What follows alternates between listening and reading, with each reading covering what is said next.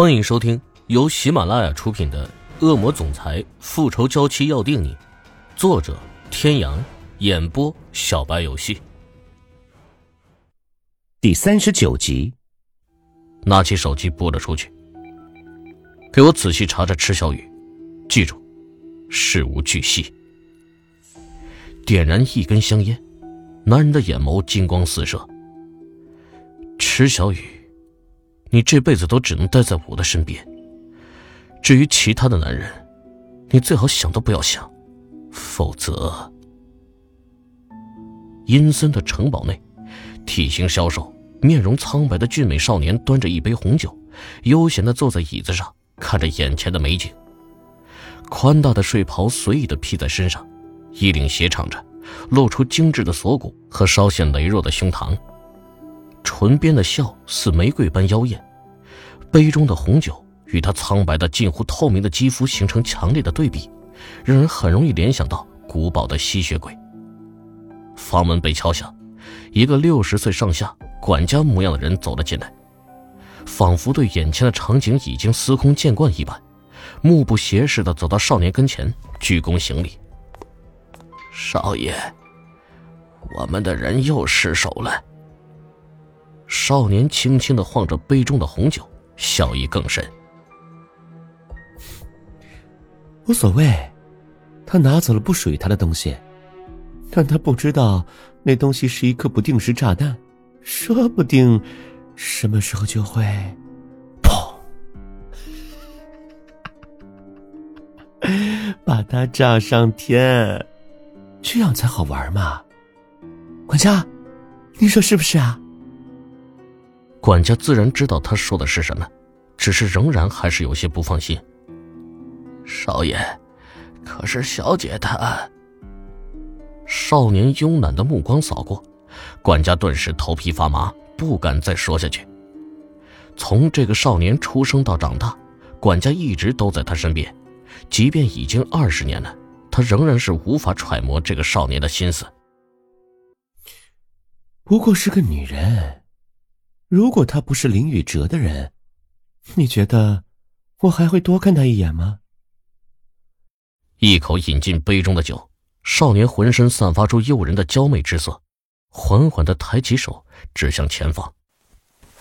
少年“豁”的一下站起身，从右边的墙壁上取下鞭子，一扬手，啪的一声，管家的眼中闪过一丝不忍，快步退了出去。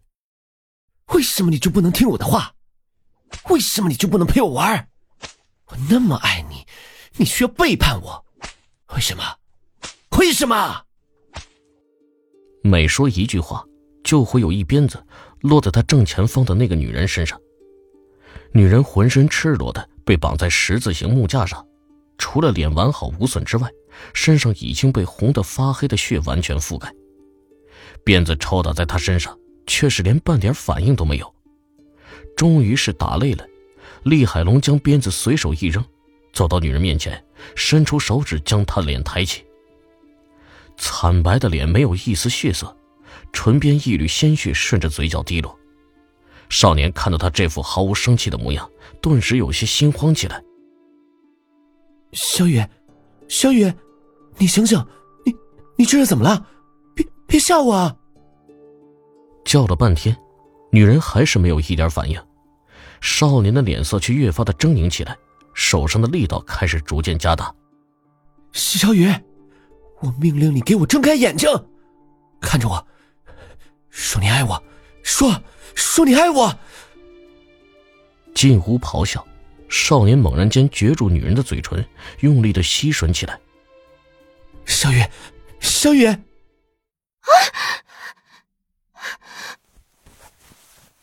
一声大叫，池小雨猛地翻身坐起，头好痛。他揉着太阳穴，想缓解一下头疼的症状。刚刚做的梦太恐怖了，他怎么会梦见厉海龙那个变态呢？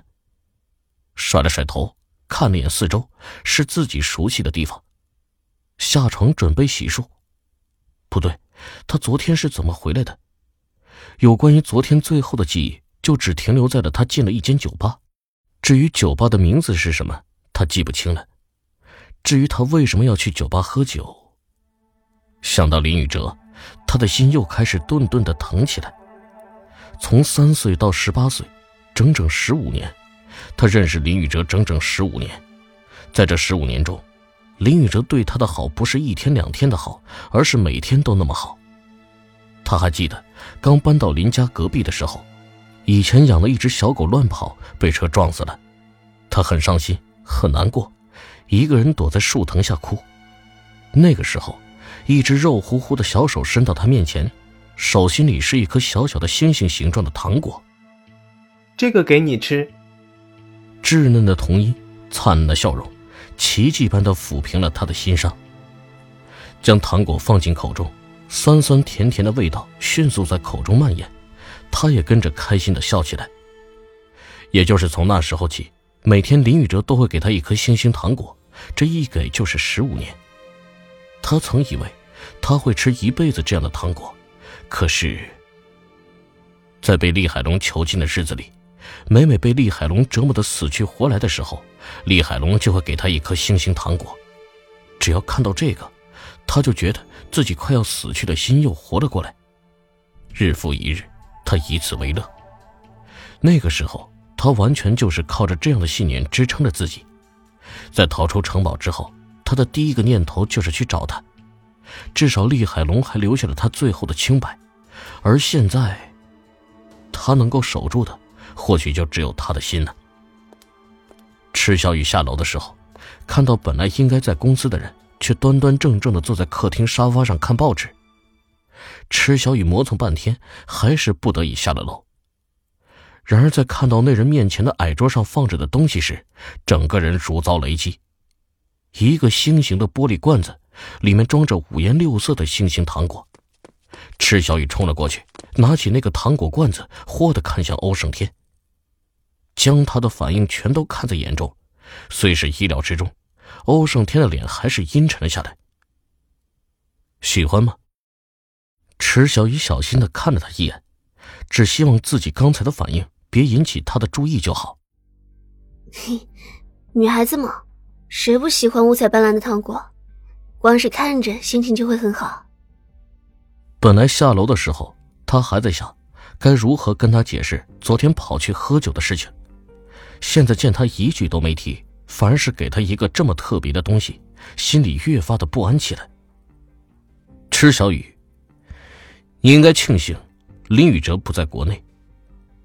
当头一棒，震得池小雨的脑袋嗡嗡作响。他愤怒的瞪着不知何时站在他身边的男人。你想做什么？不许你伤害他！只一句话，男人的黑眸中再次卷起风暴。其实他只不过是小小的试探了一下，却没想到这个女人再次给了他一个大大的惊喜。在一个男人的床上喊另一个男人的名字，原来你是这么放荡的一个女人。池小雨的眼圈瞬间红了，咬着下唇，倔强的不肯开口解释。